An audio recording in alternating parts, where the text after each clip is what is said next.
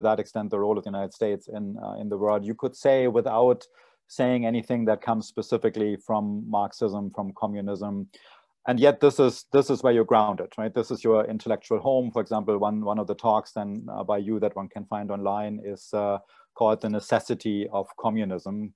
Could you elaborate on, on that a little bit? Uh, why what is why is communism necessary? What is it necessary for? Yes, I mean, uh, this particular book, and you're quite right. I mean, uh, any sensitive person should be outraged by, you know, the use of force in this way um, to get political, your political ends established. So the grounding for Washington bullets, in a sense, is sensitivity, I would hope.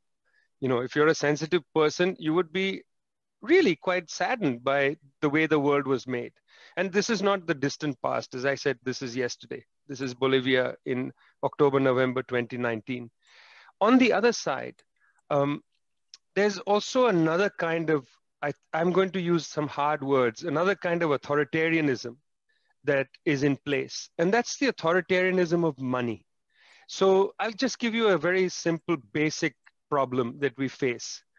In the world, we have, we know from studies done by the Food and Agricultural Organization of the UN, the World Food Program of the UN, we know that food production in the world is considerable, that in fact there's enough food on the planet to feed everybody. We know that because they've done the studies, they've looked at what's there. And, and I'm not talking about the fact that only 10% of arable land in the DRC, Democratic Republic of Congo, is farmed. I'm not talking about that. I'm talking about the actual food production now, not the potential food production. If the Congo, for instance, is better harnessed and so on. I'm not talking about that. Actual food production is sufficient for everybody on the planet. And yet, perhaps a billion people starve every day. You know, a billion people, perhaps. Uh, during the pandemic, we think that might have doubled to close to 2 billion people. Yesterday, the International Labor Organization released a report which showed that the working class of the world lost $3.5 trillion of income in the past six months. Okay, mm-hmm. let me repeat that number $3.5 trillion lost by the working class of the world, 10.7% decline in income. Uh, of people. It's just an enormous cut that people have taken. And this is, of course, very uneven. So in the northern societies, it's about a 9% drop. In the poorer countries, it's about a 13 to 14% drop very considerable drop in people's incomes. So what I'd say is, on the one side, you have enough food and it's in a warehouse or it's in a grocery store. On the other side, you have a billion, maybe 2 billion people who are hungry. Now, what prevents the hungry people from getting access to this food? What prevents them from getting access to the food isn't the availability of food. This is not a um, demand side problem this is not really a supply side problem. It's neither demand nor supply because you both have demand and you have supply. This is a money problem. The fact is that 2 billion people just don't have the income to buy food.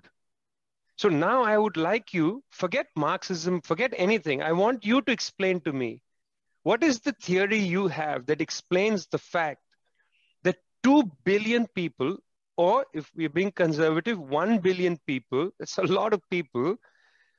Explain to me how 1 billion people can go hungry when we have enough food supply in the world. Mm-hmm. It's not a question of the supply chains are broken, mm-hmm. food is not getting to them. It's sitting on a shelf right in front of them. They mm-hmm. just don't have the money for it. And then mm-hmm. that raises the next question why don't they have the money for it? Because they're dispossessed. Well, they're dispossessed. What was the the more you ask these questions, Matthias, the more you enter this, you begin to understand that capitalism produces deprivation. It produces hunger. It produces poverty. And it's that that led me as on a personal you know note that's hmm. what led me to marxism because marxism broke it down for me to that extraordinarily simple. And I'm very glad you mentioned the Paris manuscripts of 1844, the economic and political manuscripts, because in that text, Marx, a very young Marx in his 30s, is coming to terms with just this question. You know, when he was much younger uh, in Germany, he wrote, I think, one of his finest youthful pieces of writing. He was writing about the woods um, in Prussia, Silesia maybe, where um, the local government had declared that the poor or anybody couldn't go into the forest and collect firewood. Mm-hmm. And this had been a practice for, you know, at least 100 years, maybe more. People would just walk into the forest, collect dry wood that had fallen, you know, limbs that had fallen. They weren't cutting trees, and then come out carrying, you know, the wood. And then that mm-hmm. was the Mm. And they were being shot by the police now because, and mm. beaten, because there was a law saying you're not allowed to get this wood. So Marx, this very young man in his 20s, asks a question. He says, or not as an observation, he observes the people of Silesia, I think it's Silesia, the people of Silesia know their punishment they understand their punishment. The punishment is they're getting beaten, or some of them are getting killed. They're getting shot, cutlasses used against them. They know their punishment. What they don't know is their crime. They don't understand the crime.